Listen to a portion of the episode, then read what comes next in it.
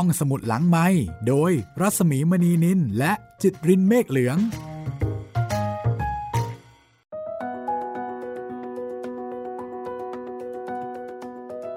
เข้าสู่ห้องสมุดหลังไม้นะคะ กับตอนที่ 17 แล้วค่ะ ตอนที่ 17แล้วครับพี่ สวัสดีครับพี่หมี สวัสดีค่ะคุณจิตริน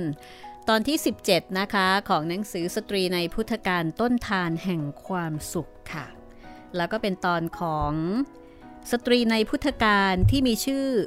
เพราะมากแล้วก็ยาวมากนะคะ แล้วก็จำยากด้วย แถมคุณจิตรินลองอ่านสิอ่าพัฒกาปีลานี ใช่ พัฒกาปีลานีนะคะ ชื่อเพราะเนาะใช่ นึกว่าเป็นชื่อบวกนามสกุลนะครับพี่ตอนแรก แบบชื่อภัททกาไม่ใช่นามสกุลปิลานีนี่เธอสมัยก่อนเขายังไม่ได้มีนามสกุลนะ ครับ อันนี้ชื่อล้วนๆเลยนะคะไพเราะมาก ก็เอ่อเป็นชื่อของสตรีในพุทธกาลที่เรื่องราวของท่านเนี่ย อาจจะไม่ได้แพร่หลาย ถ้าพูดง่ายๆก็คือไม่ได้เป็นเรื่องที่ popular เหมือนกับเรื่องของนางสุชาดานางวิสาขา แม้กระทั่งเอ่อ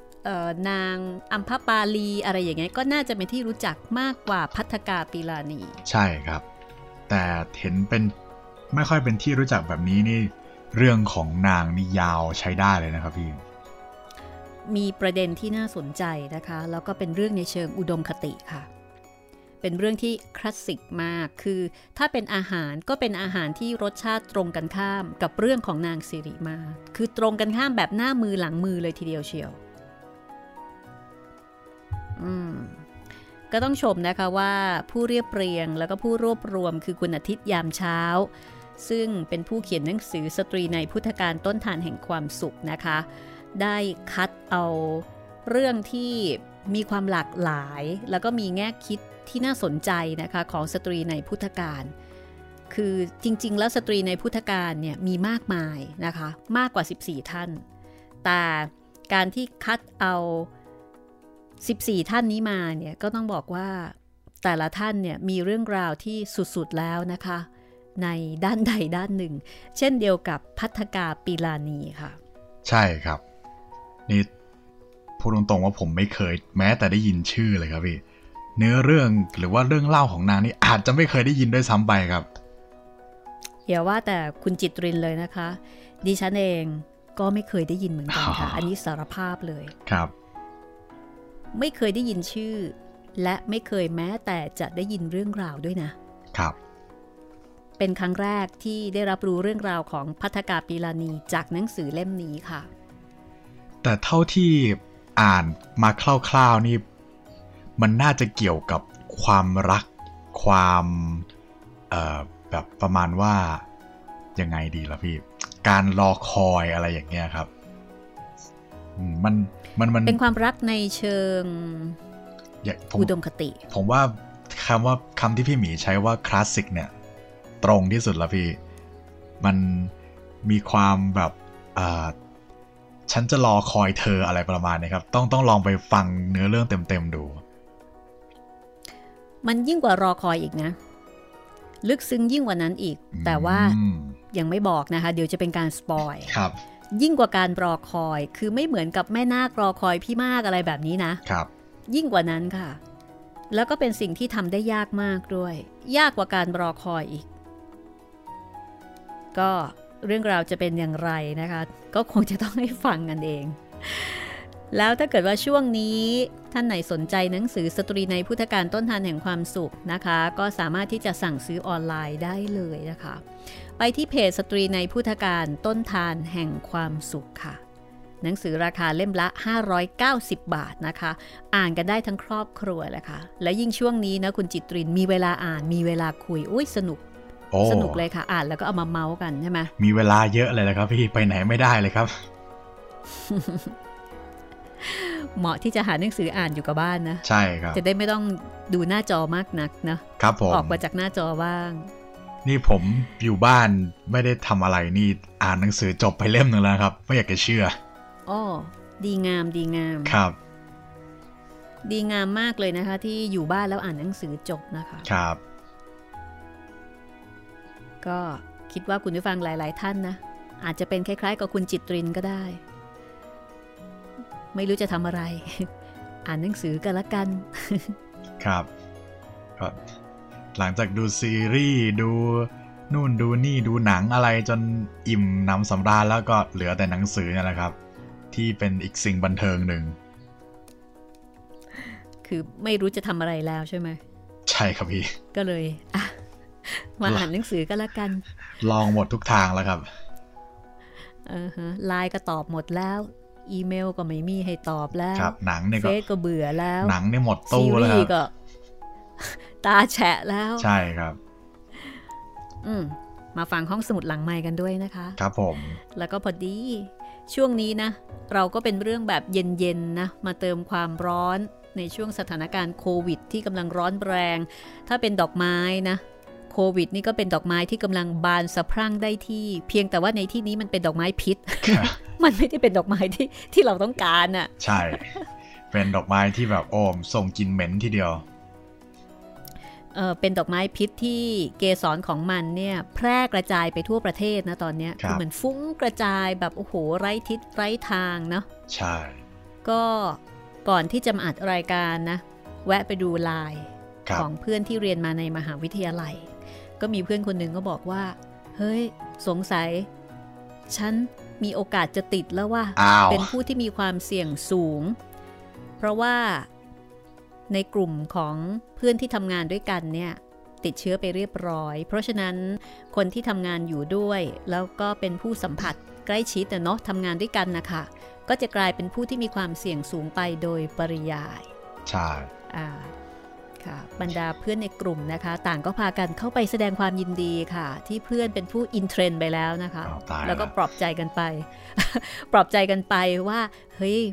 เป็นก็รักษา ก็อาจจะไม่ได้เป็นอะไรก็ได้เออแล้วก็มีการแนะนำว่าเวลาตรวจเนี่ยเขาบอกให้แหงนหน้าสูงๆ แล้วจะเจ็บน้อยจริงไหมคุณจิตริน อ๋อ เออไม่ทราบเหมือนกันครับ แต่ว่าตอนผมตรวจรอบแรกไปนี่ เออเจ็บ เจ็บ ใช้คำว่าเจ็บได้เลยครับพี่ เจ็บใช้ได้เลยใช่ไหม โอ้ ถือว่าเจ็บเลยแหละครับ ไม่ไม่ใช่เจ็บใช้ได้พี่ ถือว่าเจ็บเลยแหละ แต่ว่ามันมันจะเจ็บแค่แป๊บเดียว แป๊บเดียวอือหือใช่แล้วมันก็จะมีตกค้างอยู่ตอนหลังจากเขาเอาเอาออกมานิดหนึ่งแต่ว่าก็ตอนตอนตอนนั้นเจ็บเลยแหละพี่ พี่ว่ามันออกเสียวๆมากกว่าไหมคือมันเจ็บแป๊บเดียวเนี่ย แต่อีตอนที่จะเจ็บอะมันลุ้นอะใช่ไหม ตอนที่เขาแย่ไปอะอืมผมผมไม่ค่อยครับ มันอารมณ์มันจะเหมือนแบบ ตอนเราฝึกกลั้นหายใจในน้ำใหม่ ๆอะครับ เออ เราเราจะพอพอใครว่ายน้ำเป็นเนี่ย เราจะรู้หลักว่า เราเรากั้นหายใจเนี่ย มันจะต้องกั้นหายใจแบบไหนถึงจะไม่สำลัก แล้วอืมทีเนี้ยทีเนี้ยพอเราต้องกลั้นหายใจใช่พอพอคุณหมอเขาเอ่อเสเสียบเข้าไปในรูจมูกของเราแล้วก็เก็บตัวอย่างนะครับ มันมันจะเหมือนเวลาน้ำมันมันเข้าเข้าจมูกอะพี่ ถ้าเราแบบพรวดอืมแบบพรวดหายใจสวนออกมาเนี่ย มันจะสำลักแต่ว่าเราต้อง อั้นไว้นิดนึงแล้วให้มันอือหือให้มันไหลไปตามตามช่องจมูกอะครับ แล้วมันก็จะไปของมันเอง แต่มันเจ็บพี่มันเจ็บบอกเลยว่าเจ็บมาก อืม เตรียมใจไว้ได้เลย ใช่ครับ เดี๋ยวผมต้องไปตรวจรอบสองนี่ผมก็ต้องเจ็บอีกรอบหนึ่งยินดีด้วยนะคะเป็นผู้ที่มีความอินเทรนด์ไม่ตกกระแสนะคะ ไม่ยินดีเลยครับพี่ โอ้ตอนนี้ ก็ทุกวงการแล้วนะคะรอบรอบรอบตัวเนี่ยมีคนที่ต้องไปรับการตรวจหลายคนแล้วนะ หมายถึงรอบตัวพี่เนี่ยครับเอ่อทั้งที่ทำงานคือไทย PBS นะคะครับเอ่อในแวดวงของเพื่อนๆ ในแวดวงที่บ้านที่สุพรรณแล้วก็ที่คอนโดที่อยู่อาศัยที่ในกรุงเทพนี้ ก็มีผู้ติดเชื้อเรียบร้อยแล้วเช่นกันโอ้นะคะนี่พี่หมียังรอดพ้นมาได้นี่ถือว่าสุดยอดเลยนะพี่ คือเอาง่าย ๆนะคะ ที่บ้านของดิฉันค่ะคุณผู้ฟัง ที่บ้านที่สุพรรณครับ หน้าบ้าน ก็มีสองสามีภรรยา ซึ่งเป็นผู้ที่มีความเสี่ยงสูง เพราะว่าเป็นหมอ ซึ่งเอ่อดูแลรักษาผู้ป่วยคนหนึ่ง ซึ่งต้องใช้การพ่นยา แล้วมารู้ทีหลังว่าผู้ป่วยคนนั้นเนี่ยติดเชื้อโควิดอ้าวคือเขาเองก็เขาเขาก็ไม่รู้ คือเขาไม่รู้ว่าเขาเป็นครับแล้วเขาก็มารับการรักษาด้วยโรคอย่างอื่น แล้วพอมารู้ว่าเป็นนี่ก็กระเจิงกันไปทั้งวอร์ดเลยล่ะค่ะโอ้โหเพราะฉะนั้นแพทย์ที่รักษาเนี่ยก็ต้องกักตัว อันนี้คือหน้าบ้านครับหน้าบ้านคือห่างกันประมาณสักประมาณสักสิบเก้าอะค่ะโอ้สิบเก้าเอง ส่วน ส่วนข้างบ้าน ข้างบ้านทางด้านขวามือก็เป็นหมออีกคนนึงนะคะ ซึ่งก็เคยไปกินข้าว กับหมออีกคนนึงซึ่งติดเชื้อไปเรียบร้อยแล้ว ก็ต้องกักตัวอีกเช่นกันครับ อันนี้คือ อันนี้คือคือบ้านที่จากมานะคะครับบ้านที่ต่างจังหวัดค่ะพอมาที่คอนโดก็ติดไปเรียบร้อยแล้วเออตอนเนี้ยที่แน่ๆนี่3คนละ โอ้โห ไม่น้อยนะพี่ ค่ะ รอการตรวจผลอีกค่ะ เพราะฉะนั้นรอบตัวเลยค่ะ ตอนนี้ก็กำลังประคับประคองตัวเองอยู่นะคะ ครับ แต่ดิฉันยังไม่ได้เป็นผู้มีความเสี่ยงสูงนะ เพราะว่าไม่ได้เป็นผู้สัมผัสโดยตรงเหมือนกับคุณจิตรินใช่ไหมครับณจิตรินนี่ถือว่าเป็นผู้มีความเสี่ยงสูงใช่ไหมก็สูงแต่ไม่ได้สูงไหมถึงสูงแต่ไม่ได้ถึงขั้นแบบว่าสัมผัสหรือเจอกับผู้ติดเชื้ออะพี่ แต่ว่าใช้ของ แล้วก็อยู่ในพื้นที่เดียวกัน ใช่อาจคาจะดเป็นสีส้มเฉดเบาลงมานิดนึง ใช่ครับใช่ ถ้าแบบเต็มสิบก็ผมอาจจะอยู่สักหกเจ็ดประมาณนี้อาจจะอยู่ใช่ น่าจะอยู่สักประมาณ6-7นะคะครับพอได้ลุ้นกันครับฮะแต่คก็งคงไม่ได้ลุ้นเล่าแทรกคงไม่ได้ลุ้นเลยครับพี่ เพราะว่าผมกักตัวมาณวันที่อัดนี่วันที่11แล้วยังไม่มีอาการอะไรเลยครับ อืมค่ะ ก็คิดว่าตอนนี้นะคะ หลายท่านก็อาจจะมีประสบการณ์อินเทรนด์นะคะ เข้ายุคเข้าสมัยเหมือนกับคุณจิตริน ซึ่งตอนนี้นี่ โอ้มันไปไกลจริง ๆ ก็ขอให้ทุกท่านปลอดภัย แล้วถ้าอยู่บ้านก็ฟังเราสองคนเล่าเรื่องต่างๆ ให้ฟังไปพลางๆนะคะครับการอยู่บ้านจะได้ไม่น่าเบื่อเกินไปนักเอาละค่ะ ถ้างั้นเราไปที่เรื่องราวของพัฒกาปีลานีกันเลยดีกว่านะคะ ไปเลยค่ะ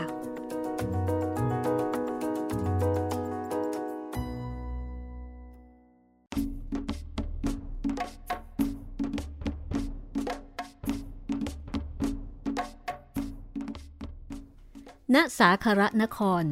แคว้นมัทะเป็นเวลาบ่ายจัด ท่าน้ำแห่งนครสาคระคราคร่ำไปด้วยผู้คน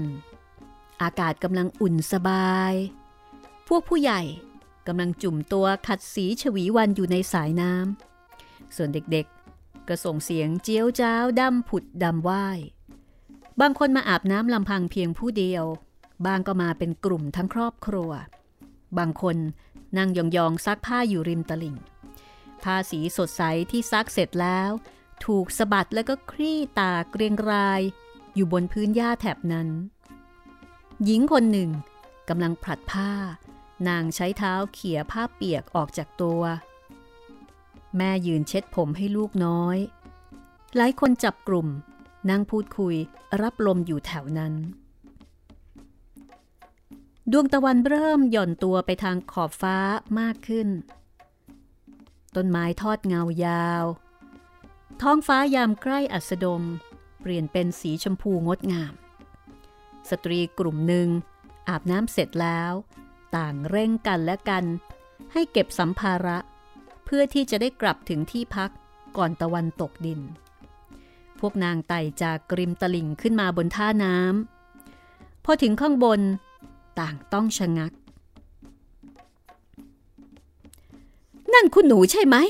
ทำไมมายืนนิ่ง ๆ อยู่ใต้เงาไม้ พวกนางกรูเข้าไปเพื่อจะทักทาย แต่เมื่อขยับเข้ามาใกล้ ทุกคนต่างต้องตกใจ เพราะว่าสิ่งที่เห็นมีใช่คุณหนูของพวกนางอย่างที่เข้าใจ แต่เป็นรูปหล่อขนาดใหญ่เท่ากับคนจริง ๆ แต่งตัวด้วยเสื้อผ้าและเครื่องประดับจริง ๆ ตามแบบสตรีผู้มีสกุล แสงอาทิตย์ที่สาดมาจากด้านหลัง กระทบต่างหูสร้อยคอกำไลแขน เปล่งประกายแวววาวและดูงดงามผ้านุ่งผ้าห่มไหวปลิว เมื่อต้องลมจากแม่น้ำที่พัดผ่าน แสงเงายามเย็นทำให้สิ่งประดิษฐ์นั้น ดูคล้ายกับสาวน้อยที่มีชีวิตจิตใจจริง ๆ มีบางอย่างที่ทำให้สีหน้าของผู้ที่มุงดู บ่งบอกความอัศจรรย์ใจอย่างสูงสุด เป็นไปได้อย่างไร รูปหล่อนี่เหมือนกับคุณหนูของพวกเราทุกกระเบียดนิ้วเลยนะนี่ ใช่ใช่จะขาดไปก็เพียงแต่ลมหายใจเท่านั้นนะนี่ คนที่แอบอยู่หลังพุ่มไม้ ได้ยินทุกถ้อยคำของแม่หญิงกลุ่มนี้ ใครมาล้อเล่น ปั้นรูปคุณหนูแบบนี้นะ แล้วทำไมถึงเอามาวางที่ท่าน้ำนี่ มีจุดประสงค์อะไรกัน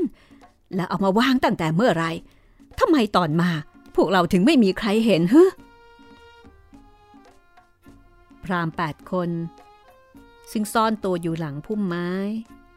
ค่อยๆ เผยตัวออกมาจากที่กำบัง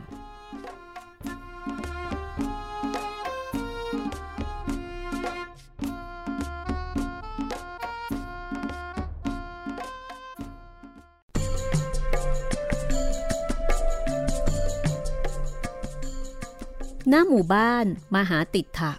กรุงราชครึแคว้นมคตชายหนุ่มผู้หนึ่ง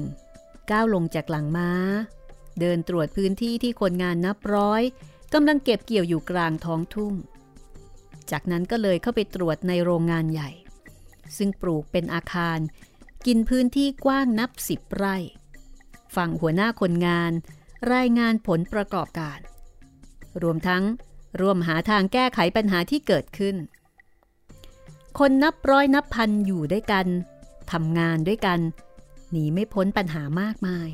ทั้งเรื่องกินเรื่องอยู่ เรื่องค่าจ้างค่าแรง ความไม่ลงรอยของคนงานบางกลุ่ม เลยไปถึงเรื่องผลผลิตที่เก็บเกี่ยวแล้ว การรักษาไม่ให้เสียหายจากลมฝน เรื่องการบรรจุ เรื่องขั้นตอนการจัดจำหน่าย ทั้งในแคว้นและต่างแคว้น สารพันปัญหาที่มีอยู่ในทุกกระบวนการ พอออกจากโรงงานมาขึ้นมา้า ขี่ตรงไปในบริเวณที่เป็นเหมือง ซึ่งขุดเป็นบ่อกว้าง ใช้เครื่องกลช่วยในการทำงาน มีจำนวนมากถึง 60 บ่อด้วยกัน ชายหนุ่มตรวจดูความเรียบร้อยของเครื่องกล พูดคุยสารทุกสุขดิบกับคนงานนับร้อย ในขณะนั้น ตะวันคล้อยแล้ว แต่ยังเหลือกองช้างกองม้าและกองรถ ที่แต่ละชนิดมีจำนวนนับสิบกอง กว่าที่เขาจะตรวจครบทุกจุด ก็กินเวลาค่อนวัน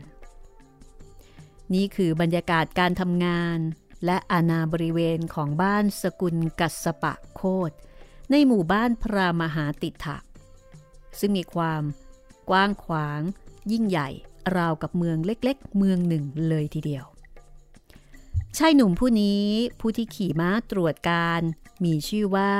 ปิปปริ หากแต่คนโดยทั่วไป นิยมเรียกเขาว่ากัสปะ ตามชื่อโคตสกุล เขาเป็นบุตรชายคนเดียวของนางสุมาณะเทวีและกบิลพรามมหาเศรษฐีผู้มั่งคั่งคนหนึ่งของกรุงราชคฤห์ปีนี้กัสปะมีอายุครบ 20 ปีบริบูรณ์ เขาเป็นชายหนุ่มรูปงามที่สมบูรณ์แบบคนหนึ่ง หน้าผาก จมูก คิ้ว คาง ให้ลายเส้นของโครงหน้าที่เข้มคม กลมกลืน ร่างกายสูงสง่า ใบหน้ามีสเสน่ห์ชวนมอง แล้วก็ดูเหมือนว่า ใบหน้าของเขาจะเคลือบอยู่ด้วยความเคร่งครึมจริงจังตลอดเวลา แม้ว่ากัสปะ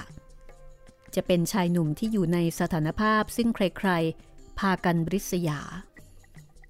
มีพร้อม ทั้งรูปลักษณ์และก็ทรัพย์สมบัติ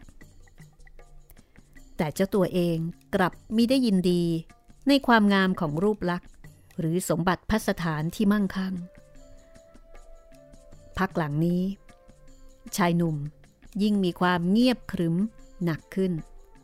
เหมือนมีบางสิ่งบางอย่างที่สร้างความกังวลใจให้กับเขา มากยิ่งกว่าการงานในหน้าที่ เรื่องของเรื่องก็คือ หนุ่มรูปงามผู้นี้กำลังถูกรบเร้าจากมารดาและบิดา ขอให้เขาแต่งงานเป็นฝั่งเป็นฝาเสียทีชายหนุ่มตอบปฏิเสธ และให้เหตุผลผู้บังเกิดกล้าวไป แต่ยิ่งเขาปฏิเสธ ก็เหมือนยิ่งยั่วยุ กลายเป็นว่าตอนนี้ มารดาของเขา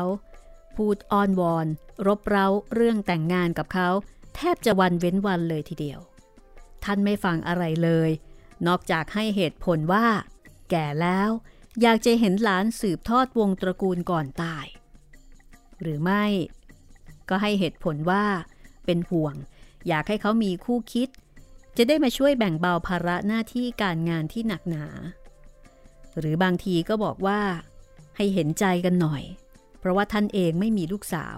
จึงอยากจะได้ลูกสะพ้ยเพื่อมาปรนิบัติดูแลบ้าง เหมือนที่เพื่อนๆของท่านมีกัสปะเคยนั่งลงพูดคุยกับมารดาของตนอย่างจริงจัง ถึงความในใจว่า เขาอยากจะเป็นผู้ดูแลพ่อและแม่ด้วยตัวของเขาเอง จนตลอดชีวิตของพวกท่าน และเขาคิดว่า เขาสามารถทำได้ดีกว่าคนอื่น ความคิดที่จะมีภรรยา ไม่เคยอยู่ในหัวของชายหนุ่มผู้นี้เลย เขาบอกกับมารดาว่า บางทีการผูกดองรับคนตระกูลอื่นเข้ามาในบ้าน แทนที่จะเป็นการแบ่งเบา อาจจะเป็นการวุ่นวาย เพิ่มภาระให้กับเขาก็ได้ แต่เมื่อเขาพูดความจริงที่อยู่ในใจออกไปแล้ว กลับกลายเป็นว่า ยิ่งทำให้พ่อแม่ เร่งเร้าและก็เร่งรัดค้นหนักขึ้นไปอีก อันที่จริง ชายหนุ่มก็รู้สึกสงสาร และก็อยากจะทำทุกอย่างให้พ่อกับแม่มีความสุขที่สุด แต่คิดแล้วคิดอีก เขาก็ไม่อาจจะปรงใจฝืนความต้องการที่แท้จริงของตนเองได้ ชายหนุ่มจึงรู้สึกสับสน แล้วก็วุ่นวายอยู่ภายในใจ วันนี้เขาจึงหลบมานั่งอยู่คนเดียวเงียบๆใต้ต้นไม้ใหญ่ เขาอยากจะทบทวนทุกสิ่งทุกอย่างให้แน่ใจอีกครั้งหนึ่ง เขาหยิบปัญหาออกมาวางแผ่แยกมันเป็นชิ้นย่อยๆ เพ่งพินิษถึงข้อดีและข้อเสียอย่างละเอียด คิดจากส่วนปลายไปหาส่วนบน ไล่จากบนลงมาปลายอีกครั้ง แต่ไม่ว่าอย่างไร ก็ได้ข้อสรุปที่เด่นชัดว่า ไม่มีสิ่งใดในโลกแม้สักอย่างเดียว ที่เขามุ่งมาดอยากจะไขว่คว้าหามาครอบครอง กระแสเรียกร้องในหัวใจของเขา แสดงเส้นทางที่ชัดเจนหนักแน่นเพียงสายเดียว นั่นก็คือ ความปรารถนาที่จะออกบวชแม้ว่ากัสปะ จะเคารพและมั่นคงในสิ่งที่ตนเองตัดสินใจ แต่เขาก็เป็นลูกที่มีความรักความกตัญญูในบิดามารดามาก เขาไม่ต้องการจะทำให้พ่อแม่เสียใจ ความหม่นหมองของพ่อแม่คือความทุกข์ของเขา และนี่ก็คือสิ่งที่ทำให้เขากังวลใจอยู่ตลอดเวลาฮ้คงต้องลงมือทำอะไรสักอย่าง จากนั้น ทองคำพันแท่ง ถูกนำออกมาจากครัง มอบให้ช่างทองที่กัสปะเฟ้นหาแล้วว่า มีฝีมือเยี่ยมที่สุดในคว้าน เพื่อให้ทำงานร่วมกับประติมากรผู้หนึ่ง ซึ่งมีผลงานราวกับพระสรัสวดีทรงลงมาเสกสรรเอง ทั้งสองต้องทำงานประสานกัน เพื่อหล่อรูปของหญิงสาวที่มีขนาดหน้าตาแล้วก็ผิวพรรณตามที่กัสปะออกแบบ โรงหล่อถูกสร้างขึ้นอย่างเป็นความลับ งานนี้กินเวลานานนับเดือนชายหนุ่มเวียนเข้าเวียนออก เพื่อติดตามผลงาน รูปหล่อดังกล่าวถูกแก้ไขแล้วแก้ไขอีก ไม่มีรายละเอียดใดถูกมองผ่าน แม้ในส่วนที่เล็กน้อยที่สุดชายหนุ่มตรวจดูตั้งแต่เส้นผมบนศีรษะ จนจรดนิ้วเท้าของรูปหล่อดังกล่าว ทุกอย่าง บริบูรณ์ จนมองไม่เห็นว่า จะแก้ไขอะไรแล้ว กัสปะ ก็ลงมือเลือกเสื้อผ้าและเครื่องประดับสำหรับรูปหล่อดังกล่าวด้วยตนเอง และเมื่อถึงเวลา ประติมากรรมเลอค่าชิ้นนี้ ได้ถูกยกมาตั้งต่อหน้าบิดามารดาของเขา และเขาก็กล่าวกับบิดามารดาว่า คุณแม่ขอรับ ลูกพร้อมจะแต่งงานแล้ว แต่มีข้อแม้ว่า แม่ต้องหาเจ้าสาวที่มีหน้าตางดงามอย่างนี้มาให้ลูก ต้องให้เหมือนหมดทุกอย่างนะขอรับ ทั้งใบหน้า รูปร่างและส่วนสูง ต้องมีผิวกายที่ละเอียด มีรัศมีทอแสงเป็นประกายออกมาจากตัวได้อย่างรูปหล่อนี้ หากคุณแม่ค้นหานางเจอ ลูกก็ยินดีจะแต่งงานด้วยขอรับ พอได้พูดออกไปแล้วทายาทแห่งกัสปะโคด รู้สึกสบายใจยิ่งนัก เพราะอย่างน้อยเขาก็ไม่ได้ปฏิเสธทั้งหมด การที่เขาลงทุนทำอย่างนี้ เพราะว่าต้องการจะประวิงเวลา เพราะแน่ใจว่าไม่มีทางจะเป็นไปได้เลย ที่จะหาผู้หญิงคนไหนในโลกนี้ ซึ่งมีความงาม รวมทั้งมีคุณสมบัติครบถ้วน เหมือนกับรูปหล่อที่เขาจินตนาการขึ้นมาเอง คืนนั้น ชายหนุ่มจึงนอนหลับ ได้อย่างสบายใจเป็นครั้งแรก ข้างฝ่ายสุมาณะเทวีผู้เป็นแม่ นางก็เป็นแม่ เหมือนอย่างที่แม่ในโลกนี้มักจะเป็นกัน คือไม่มีวันจะยอมแพ้และนางมั่นใจว่า นางเองรู้จักลูกดียิ่งกว่าลูกจะรู้จักตัวเองปิดปะพริลูกของเรา มีลักษณะของผู้มีบุญญามาเกิดครบถ้วนทุกประการ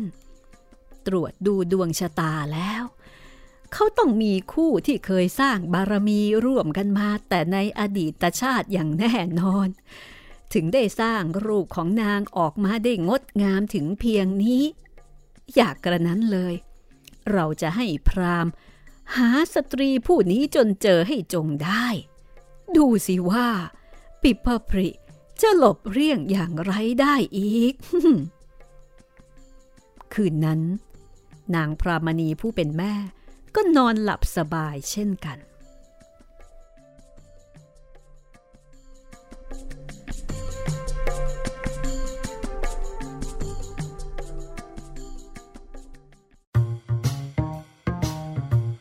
ห้องสมุดหลังไม้โดยรัสมีมณีนินและจิตรินเมฆเหลือง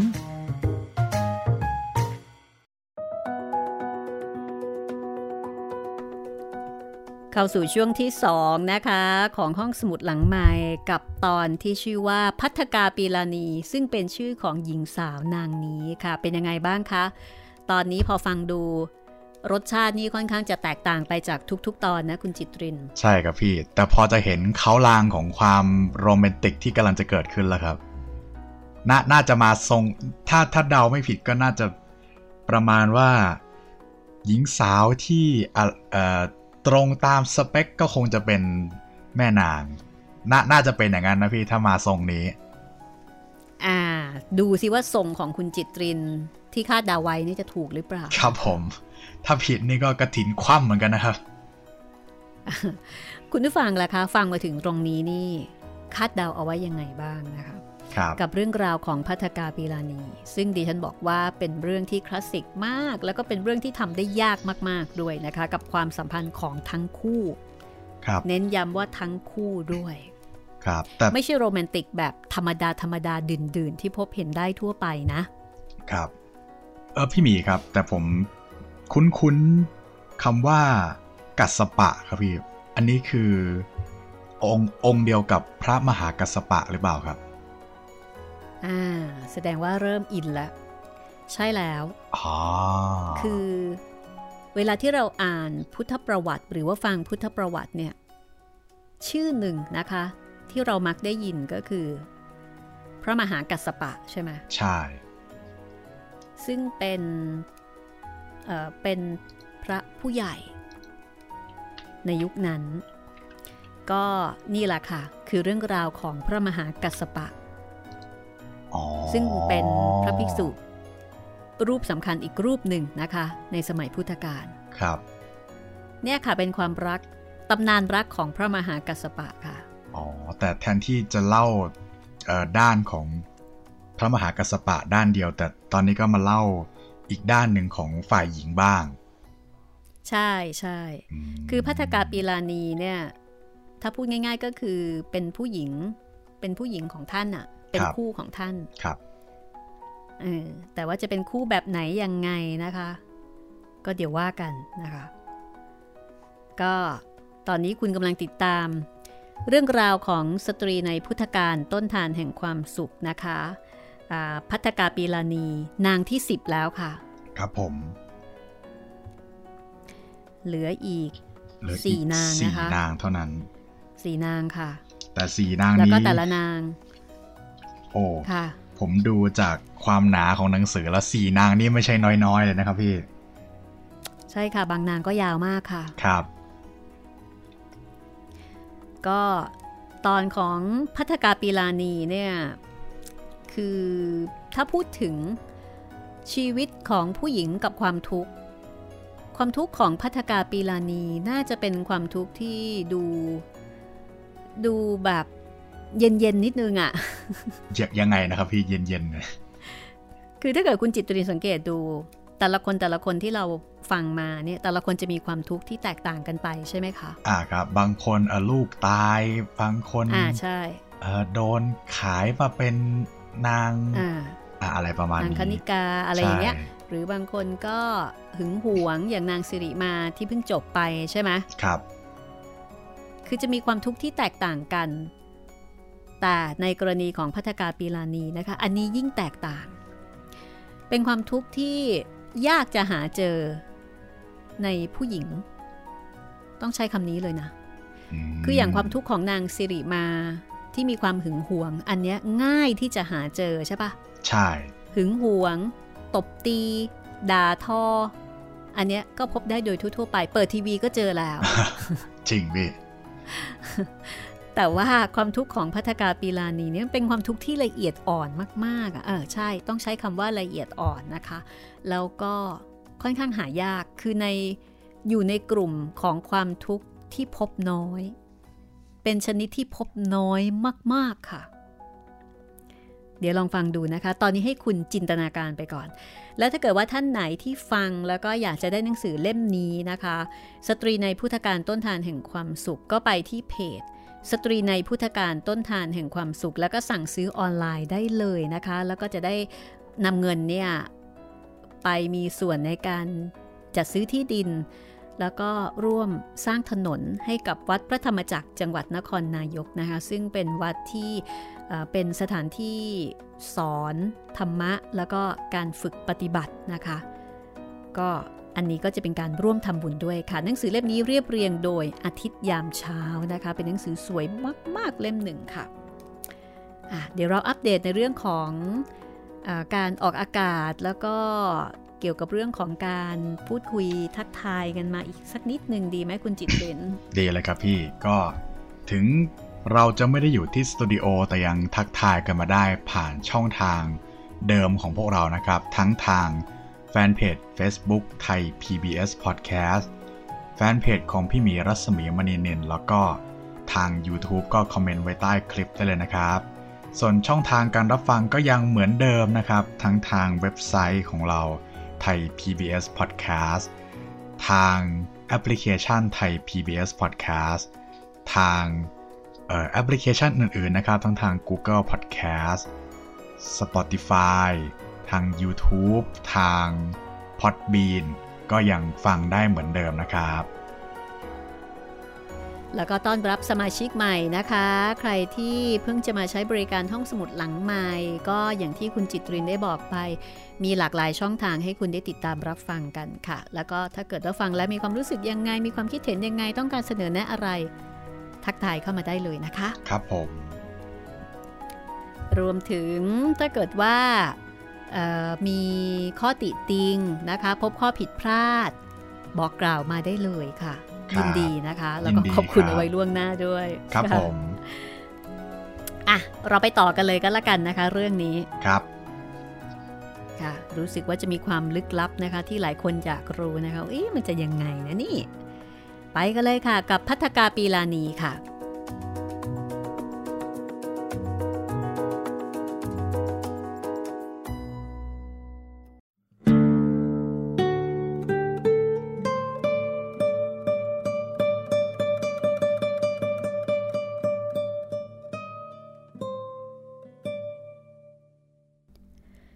เช้าวันรุ่งขึ้น พรามแปดคนซึ่งเป็นผู้แตกฉานในตำราดูนรลักษ์ถูกเชิญให้มายังบ้านกัสปะโคดเมื่อได้รับการเลี้ยงดูอาหารจนอิ่มหนำสำราญแล้ว กบิลพรามและภรรยาก็ได้นำพรามทั้ง 8 ไปดูรูปหล่อทองคำที่เก็บเอาไว้ในห้องหนึ่ง ขณะที่พรามทั้งหมดกำลังพินิษพิจารณาดูรูปหล่อดังกล่าว เจ้าของบ้าน ก็เอ่ยปากขึ้นว่า ท่านพรามสตรีที่มีรูปร่างหน้าตาเหมือนรูปหล่อนี้ จะมีอยู่จริงหรือไม่ พรามหันหน้ามาพิจารณาร่วมกัน สักพักก็ตอบแบบแบ่งรับแบ่งสู้ ตามตำรานั้น ยืนยันว่ามีแต่จะอยู่ที่ใด ยังไม่อาจทราบได้ ถ้าท่านยืนยันว่ามี เราจะมอบเงิน ข้าวของเครื่องใช้ และรถให้กับพวกท่าน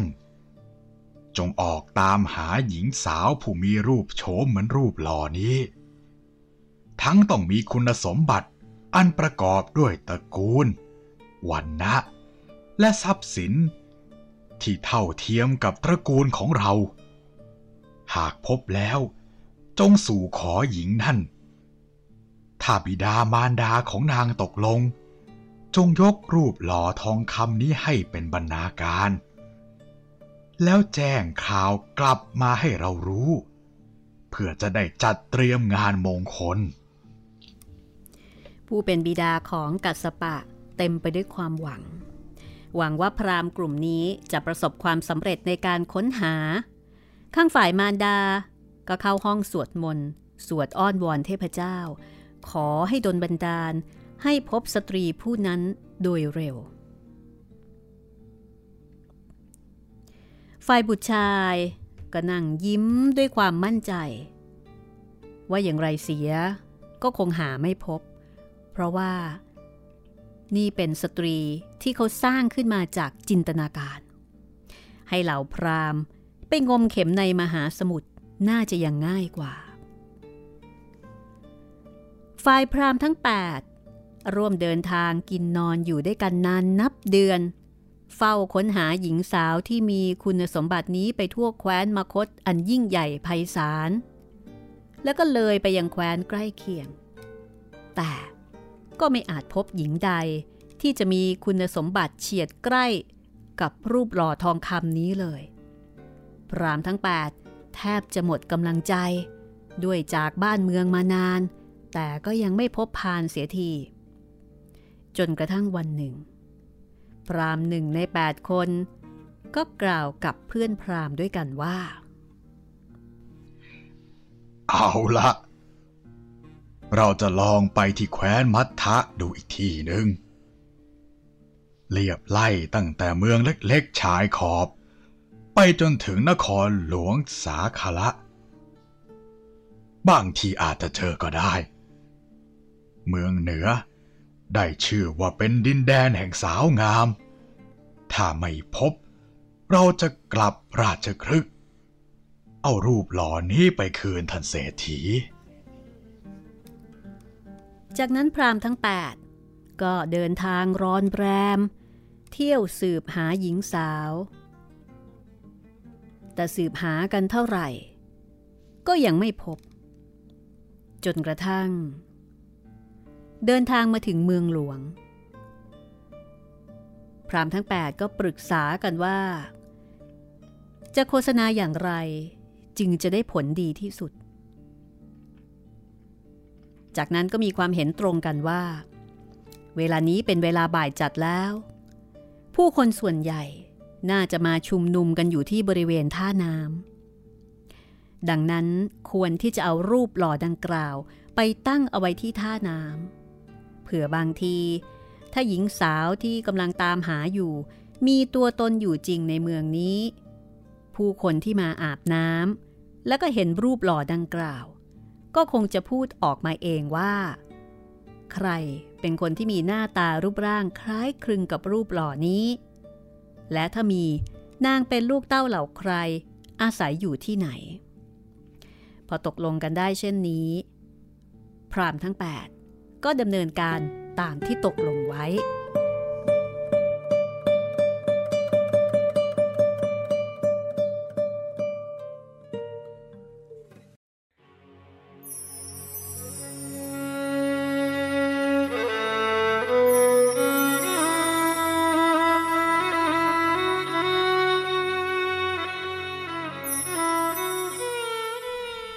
ทีนี้ลองมารู้จักกับพัฒกาปีลานี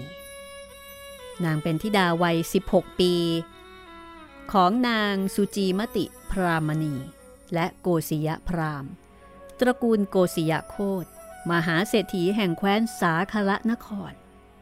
พัฒกาปีลานีเป็นสาวน้อย ผู้มีคุณสมบัติดังกุหลาบที่แย้มรับอรุณในยามเช้า ในตาของนางแจ่มใสเป็นประกายยิ่งกว่าหยาดน้ำค้าง ริมฝีปากเต็มอิ่มสีแดงสด ดวงหน้าและผิวพันผ่องสกาว ราวกับเคลือบไว้ด้วยละอองทอง มือเท้าแลดูอ่อนนุ่ม พวงแก้มเนียนใสอมเลือดฝาด ทั้งยังเปล่งประกาย เสียยิ่งกว่าแก้มของทารก ร่างกายก็งดงามได้สัดส่วน ราวกับเทพเจ้าบรรจงปั้นแต่ง ทั้งหมดที่เป็นพัฒกาปีลานี ไม่มีสิ่งใดแตกต่างจากประติมากรรมทองคำนั้นเลย เว้นแต่ว่านางเคลื่อนไหวได้ พูดได้ และดูเป็นของจริงที่งดงามกว่า และสง่างามกว่าเท่านั้น วันนั้นพัตกาปีลานีไปอาบน้ำที่ท่าน้ำพร้อมกับพี่เลี้ยงหลายสิบคน เมื่ออาบน้ำเสร็จแล้ว พี่เลี้ยงส่วนหนึ่ง ได้พานางกลับมาส่งที่บ้าน ยังเหลืออีกส่วนหนึ่งที่พากันอาบต่อที่ท่าน้ำจนกระทั่งได้มีโอกาสพบกับรูปหล่อและพรามที่ซุ่มตัวอยู่ และเพราะมัวแต่พูดคุยกับพรามทั้ง 8 บรรดาพี่เลี้ยงสี่ห้าคนที่เหลือ จึงกลับถึงบ้านเมื่อตะวันเริ่มลับขอบฟ้าแล้ว ตอนแรกที่เจอพรามทั้ง 8 ปรากฏตัว บรรดาพี่เลี้ยงของพัฒกาปีลานีก็รู้สึกตกใจอยู่บ้าง แต่ความพิศวงในเรื่องราวที่บรรดาพรามทั้งหลายพูด และหลักฐานคือรูปหล่อทองคำตรงหน้าทำให้เป็นการยากที่พวกนางจะตัดใจจากความอยากรู้อยากเห็นนั้นได้ ในที่สุด พี่เลี้ยงกลุ่มนี้ ก็บอกทั้งสถานที่และชื่อตระกูลของนายหญิง ให้บรรดาพรามทั้ง 8 ได้รู้ แถมยังคุยสำทับอีกว่าโอ้ยตัวจริงนะ่ะ งามกว่ารูปหล่อนี้อีกมากนะ เพราะว่านายหญิงของพวกเรานั้น มีลักษณะที่พิเศษกว่าคนปกติทั่วไป คือจะมีแสงสว่างเรืองออกมาจากตัว ตอนกลางวันเนี่ยมองไม่ค่อยจะเห็น เพราะว่าถูกแสงอาทิตย์กรบ แต่ยามค่ำคืนจะมองเห็นได้อย่างชัดเจน ในรัศมี 12 ศอกนี่ ไม่จำเป็นจะต้องจุดประทีปเลยก็สว่างนวลแล้วล่ะจ้า โอ้น่าอัศจรรย์จริงเนาะแล้วนางแต่งงานหรือยัง ยังจ้าหัวค่ำของวันนั้น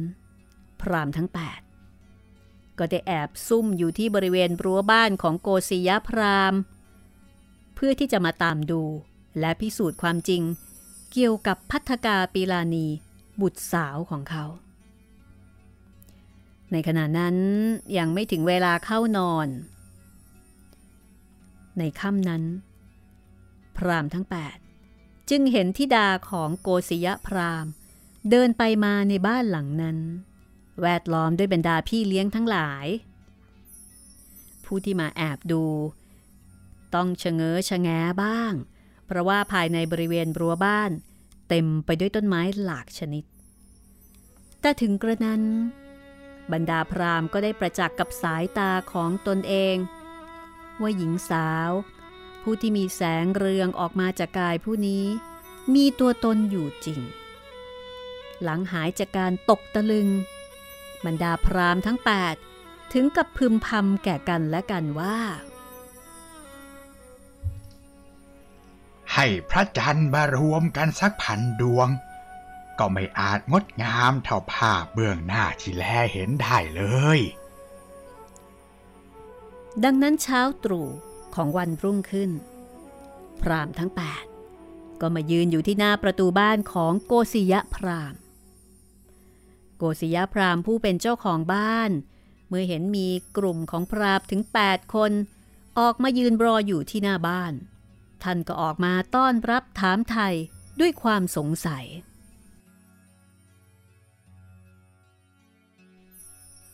พวกท่านมาจากที่ไหนกันหรือ พวกข้าพเจ้า มาจากบ้านของท่านกบิลพรามกาสปะโคด ในมหาติดทคาม กรุงราชคฤห์ขอรับ แล้วท่านพากันมาด้วยธุระอะไรเล่า พรามผู้ทำหน้าที่ทูตของกบิลพรามแจ้งจุดประสงค์ในการมา ให้ท่านเจ้าของบ้านคือโกศยพรามได้รับรู้ โกศยพรามจำเป็นต้องตรวจสอบ และในที่สุดก็พบว่า พรามทั้ง 8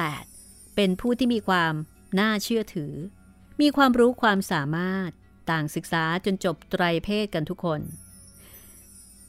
จึงมีการเชิญให้เข้ามาภายในบ้าน มีการพูดคุยซักถามประวัติของกบิลพรามโดยละเอียด คุยกันอยู่นาน โกศยพรามก็ยังไม่ยืนยัน ว่าจะยกลูกสาว ให้กับบุตรชายของกบิลพรามหรือไม่ หัวหน้าคณะพราหมณ์ก็เลยตัดสินใจ กล่าวกับโกศยพรามว่า ท่านกบิลพรามได้สั่งข้าพเจ้าไว้ว่า หากพบสตรีใด ที่มีคุณสมบัติเหมือนกับรูปหล่อทองคำทุกประการ เมื่อเจรจาสู่ขอ ให้มอบดอกไม้ทองคำแสนตำลึง และรูปหล่อทองคำพันแท่งนี้แด่บิดามารดาของนาง เพื่อเป็นบรรณาการ ข้าพเจ้าจึงขอมอบสิ่งของทั้งสองอย่างนี้แด่ท่าน โดยเห็นว่าเรื่องทั้งหมดนี้ เป็นกุศลอันเกิดขึ้นได้ยาก การพบสตรีใด ซึ่งเหมือนกันกับรูปหลอที่บุตรชายของท่านกบิลพรามสร้างขึ้นนั้น คงอธิบายได้เพียงประการเดียวว่า ทั้งสอง เป็นเนื้อคู่กัน นับเป็นบุพเพแต่ปางก่อนอย่างแท้จริง ฟังจบแล้วโกศยพรามเศรษฐีก็ถึงกับอึ้งไปชั่วขณะ แล้วจึงกล่าวขึ้นว่า ท่านพราหมณ์ทั้งหลายที่ดาของข้าพเจ้านั้น ข้าพเจ้าก็รักดังดวงใจ บัดนี้ เมื่อได้พบว่ามีชายที่เสมอกันกับนาง ทั้งชาติตระกูลและทรัพย์สมบัติ ก็น่าจะเป็นเหตุผลเพียงพอ ที่ผู้เป็นบิดามารดา สมควรจะยกทิดาของตนให้ เราตกลงใจรับบรรณาการจากท่านกบิลพามพรามทั้ง8ได้ฟังก็ดีใจนะคะ ที่ภารกิจของตนเนี่ยลุล่วงไปได้ด้วยดี จากนั้นก็มีการส่งจดหมายไปถึงบ้านกบิลพราม ในยุคนั้นการได้รับจดหมายจากแดนไกลสักฉบับหนึ่ง ถือเป็นเรื่องพิเศษมากๆ เป็นสิ่งที่สมาชิกในครอบครัวสนใจใคร่รู้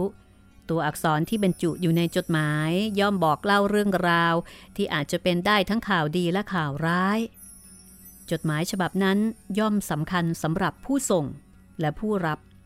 เป็นการสื่อสารที่ต้องอาศัยทั้งวิธีการ เวลา ระยะทาง รวมทั้งการรอคอย จดหมายแต่ละฉบับในยุคนั้นจึงมีคุณค่าเหลือเกิน และในวันที่จดหมายมาถึงมือของกบิลพรามเศรษฐีกัสปะนั่งอยู่ในบ้าน พร้อมกับบิดามารดาพอดี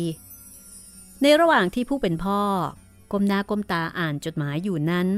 กัสปะก็สังเกตเห็นว่า สีหน้าสีตาเบิกบานแจ่มใสมาก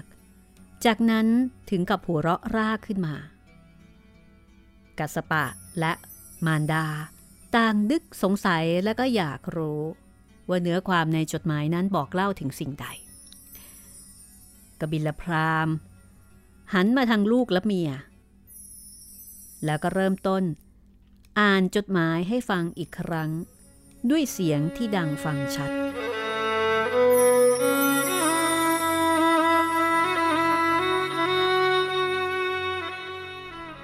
เอาละค่ะ เราจะค้างเอาไว้ แต่เพียงแค่นี้ก่อนกันละกันนะคะ โอ้มาถึงตอนนี้นี่หลายคนคงอยากรู้นะคะว่า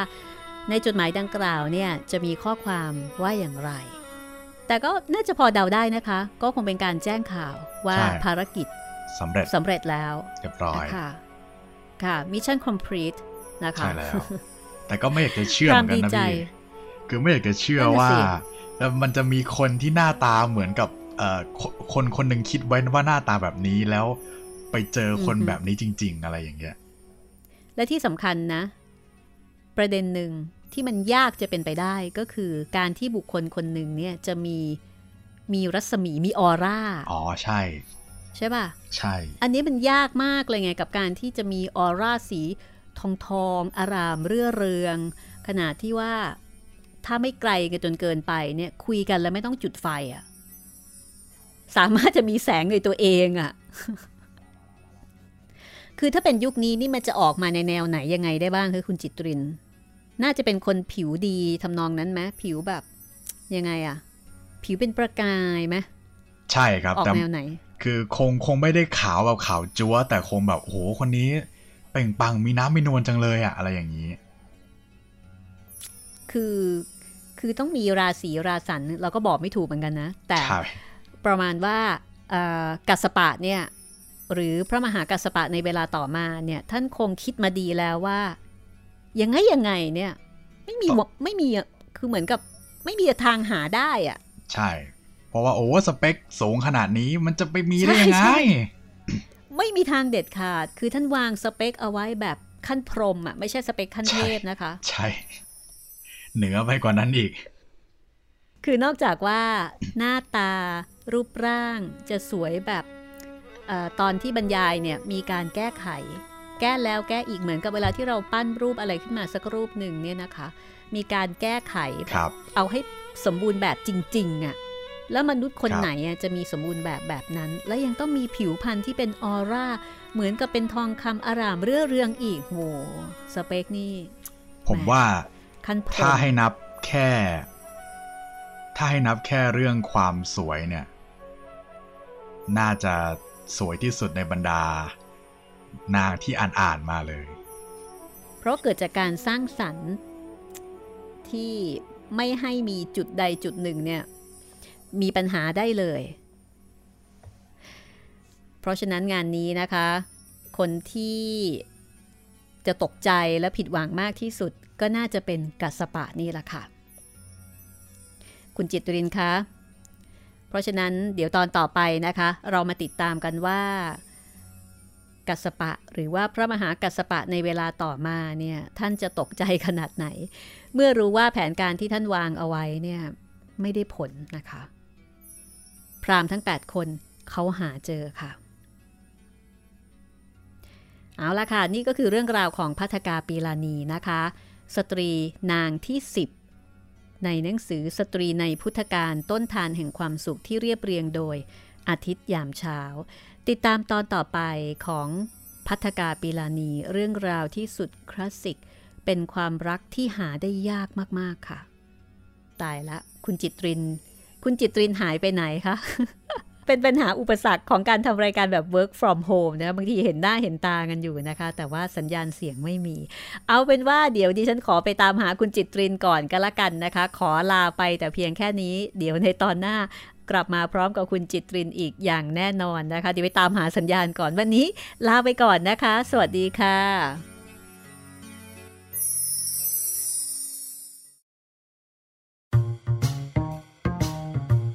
ห้องสมุดหลังไม้โดยรัสมีมณีนินและจิตรินเมฆเหลือง